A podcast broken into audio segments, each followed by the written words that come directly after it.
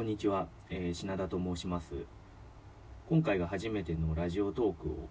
使ってみた配信なんですけれどもこのラジオトークっていうのがまあ誰でもラジオ配信できて気軽に聞けるよというアプリなんですけどあのラジオトークさんの方から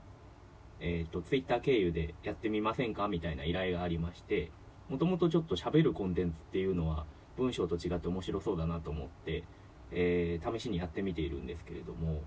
え、やってみて思ったのがそのアプリの使い勝手の割と簡単であるところとか本当にいろんな人が気軽におしゃべりをねあの萌え語りみたいなのしてて面白いなとかいろいろあったんですけど何より驚いたことがあってそれが何かっていうとあのラジオトークさんにいろいろと説明を受けたんですけれどもその時にもらった媒体資料に書いてあったことでちょっと衝撃的だったことがあって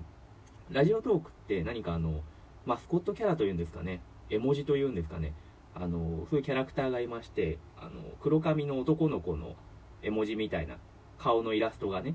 いろんなところでちょこちょこ出てくるんですよ。で、そのキャラクターについてちょっと、本当にちょっとだけ書いてあったのが、ラジオトーク公式キャラクター、子供って書いてあったんですよ。え？名前？もしかして。このキャラの名前子供？って思ってこれやばいアプリなのかもしれないなと思って一気に興味が湧きましたね。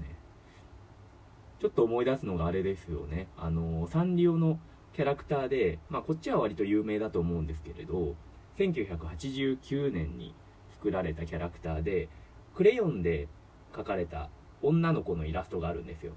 右手に鉛筆持ってて、それで、ははははってね、笑ってる女の子のイラストなんですけど、そのキャラの名前が、笑う女っていう名前で、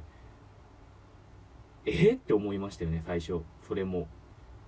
女の子が笑ってて、笑う女ってって思って、その、なんでしょうね、ラジオトークの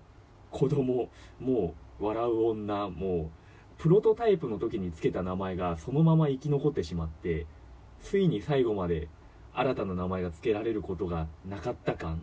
そういうのに私めちゃくちゃドキドキするんですよね。Wii も